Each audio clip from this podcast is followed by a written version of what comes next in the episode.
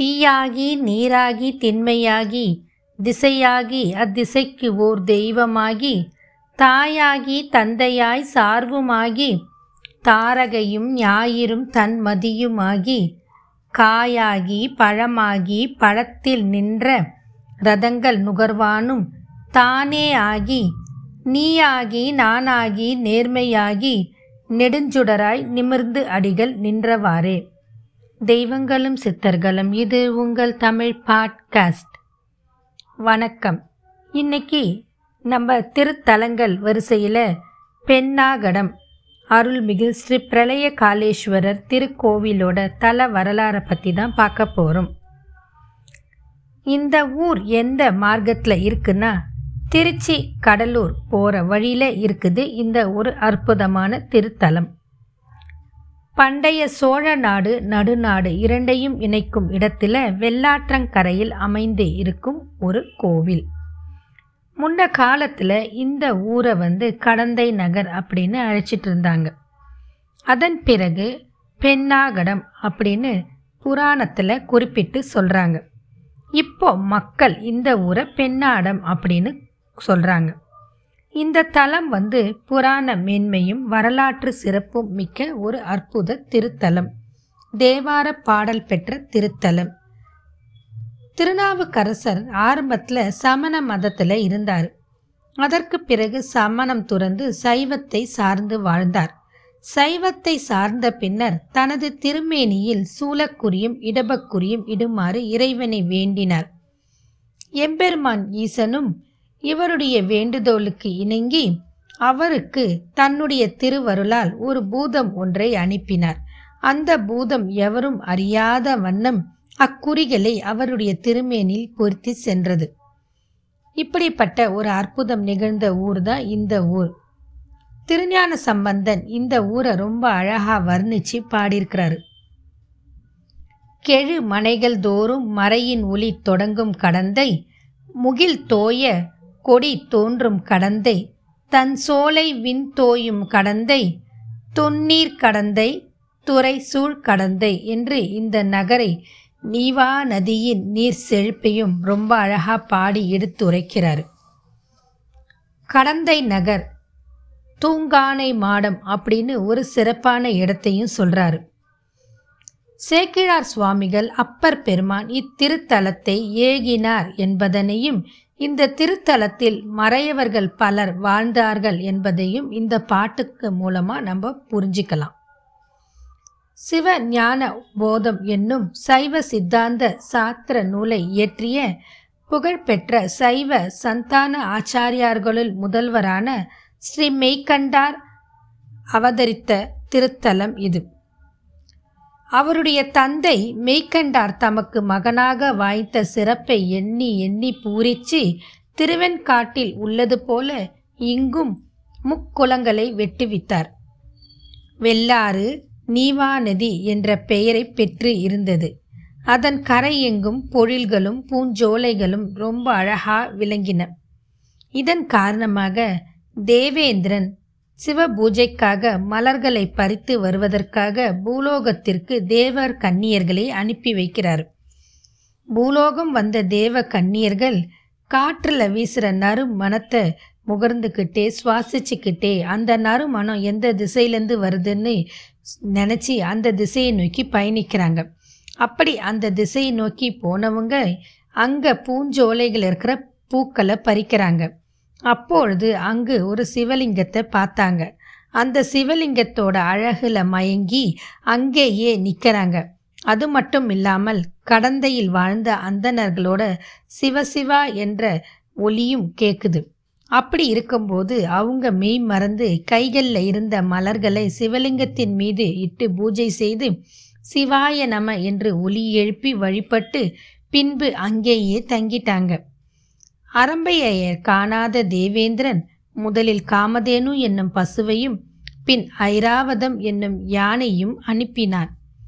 தேவ கன்னியரை தேடி சென்ற தெய்வ பசு அரம்பையர்கள் கூடி வழிபட்ட சிவலிங்கத்துக்கிட்ட வருது.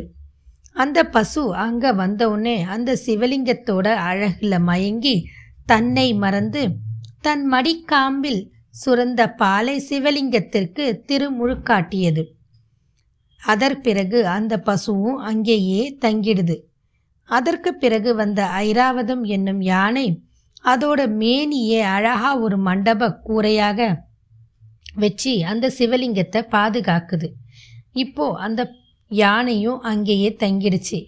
மூணு பேரையும் அனுப்பிட்டு யாருமே திரும்பி வராததை பார்த்த அவருக்கு தேவேந்திரன் தேவலோகத்தில் ரொம்ப அதிர்ச்சி அடைஞ்சாரு.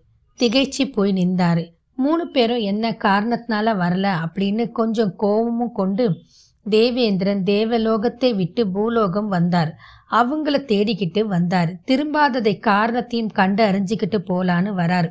அவர் இந்த திருத்தலத்துக்கு வந்து அங்கே இருக்கிற காட்சியை பார்த்து அவரும் மெய் மலர்ந்து சிவலிங்கத்துக்கு பூஜை செய்ய ஆரம்பிச்சிட்டார். இந்த நிகழ்ச்சி தான் புராணத்தில் இருக்கிற ஒரு சிறப்பான தலத்தின் வரலாறு. இதன் காரணமாக தான் இந்த ஊரின் பெயரும் பெண்ணாகடம் அப்படின்னு வந்தது. அதாவது பெண் தேவ கன்னியர் ஆ தெய்வ பசு கடம் ஐராவதம்.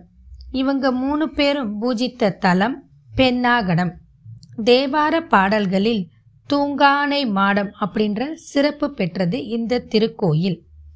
சோழன் கோச்செங்கனான் இந்த கோவிலில் மாடக்கோவிலை எழுப்பியிருக்கிறாரு. அவர் மொத்தம் எழுபது மாட கோயில்களை எழுப்பியிருக்கிறாரு. அதில் ஒன்று இந்த கோவில். இறைவனின் கருவறை விமானம் கஜ பிருஷ்ட வடிவத்தில் இருக்கும்.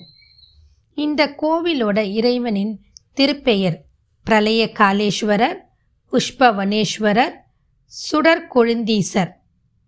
இறைவியின் திருநாமம் ஆமோதனம்பாள் அழகிய நாயகி தலமரம் செண்பகம் தீர்த்தம் கைலை தீர்த்தம் பார்வதி தீர்த்தம் முதலான பலவும் நீவா நதியும்.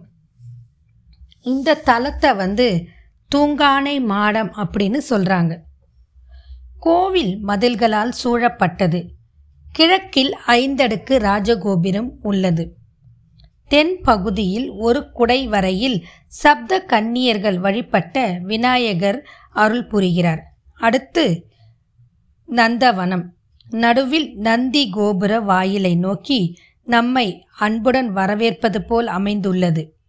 ஊழி பெருவெள்ளத்தாய் தமது மூச்சுக்காற்றால் தடுத்து நிறுத்திய அழகிய நந்தி இந்த கோவிலில் இருக்குது.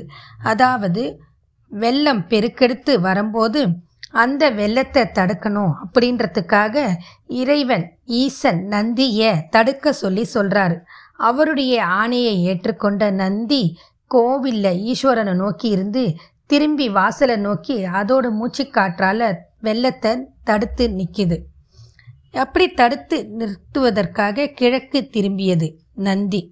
அந்த நந்தி இன்னைக்கும் அதே மாதிரி திரும்பி நிற்குது மேற்கு நோக்கி ஈசனை நோக்காமல் கிழக்கு நோக்கி வாசலை நோக்கி இருக்கிறது. அப்போ வெள்ளத்தை தடுத்த நந்தி இப்போ இந்த காலத்தில் தீய சக்திகளை உள்ளே விடாமல் பாதுகாத்து வருகிறது.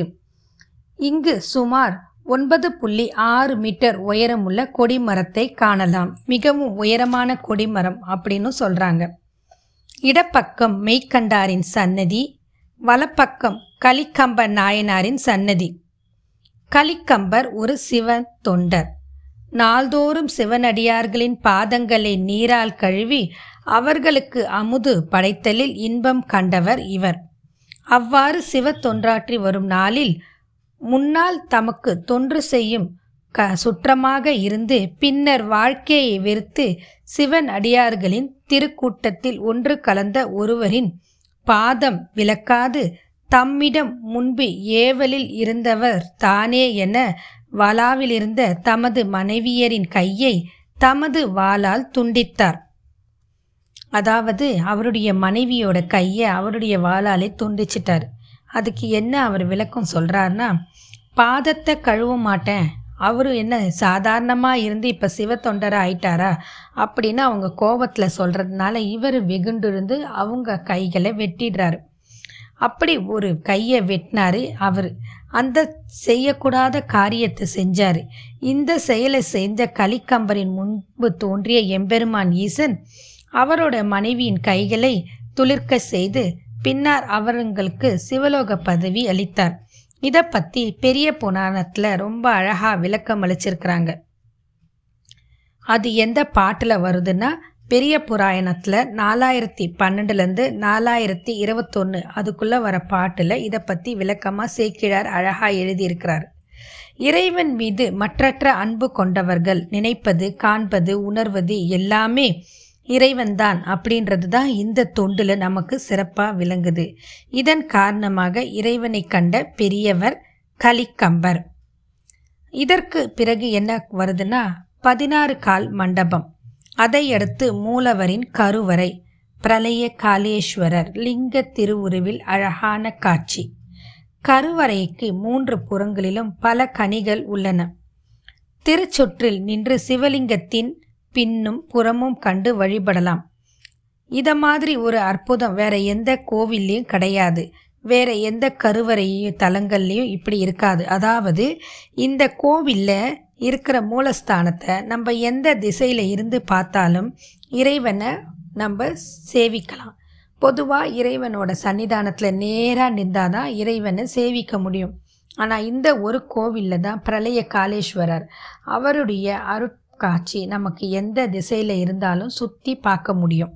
அப்படிப்பட்ட ஒரு அற்புதமான அமைப்பில் இந்த கோவில் இருக்குது இந்த கோவிலோட திருச்சுற்றில் தட்சிணாமூர்த்தி நால்வர் சேக்கிழார் பெருமான் மறைஞான சம்பந்தர் கலிக்கம்பர் மெய்கண்டார் ஆகிய எட்டு அடியார்கள் இருக்கிறாங்க. அதற்கு பிறகு சப்த மாதர்களில் ஐவர் கோடி விநாயகர் சோமஸ்கந்தர் காஷி விஸ்வநாதர் விசாலாட்சி அம்மா ஆறுமுகன் மகாலட்சுமி சுவா தாயார் சண்டகேஸ்வரர் சந்நிதிகளும் இருக்குது.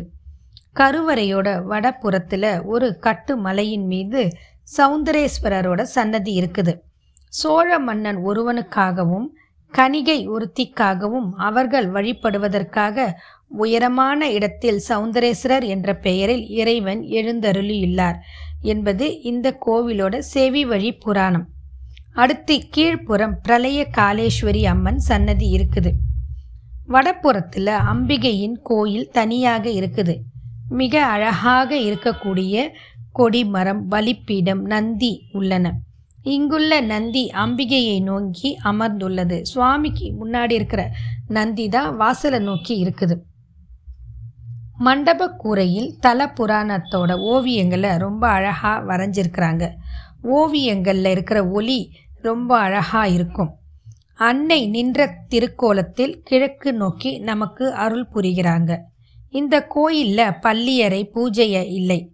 இதற்கு என்ன காரணம்னு பார்த்தீங்கன்னா சுவாமி கோயில் முன் மண்டபத்தில் நடராஜர் சன்னதி உள்ளது.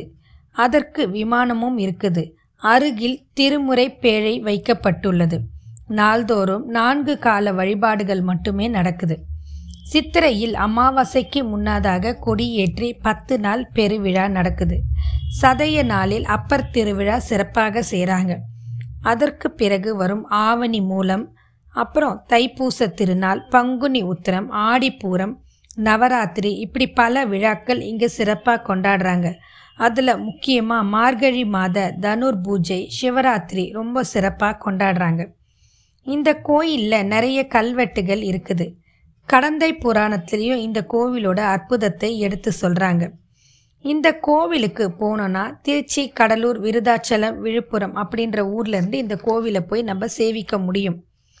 இந்த கோவிலில் திருநாவுக்கரசர் பாடிய ஒரு அற்புதமான பாட்டு பொன்னார் திருவடிக்கு ஒன்றுண்டு விண்ணப்பம் போற்றி செய்யும். என் நாவி காப்பதற்கு இச்சையுண்டேல் இருங்கூற்றங்கல. மின்னாறு மூவிலை சூலம் என் மேற்பொறி மேவு கொண்டல். துன்னார் கடந்தையுள் தூங்கானை மாட சுடர் கொழுந்தே அப்படின்னு இந்த கோவிலை அழகாக வர்ணிச்சிருக்கிறாரு.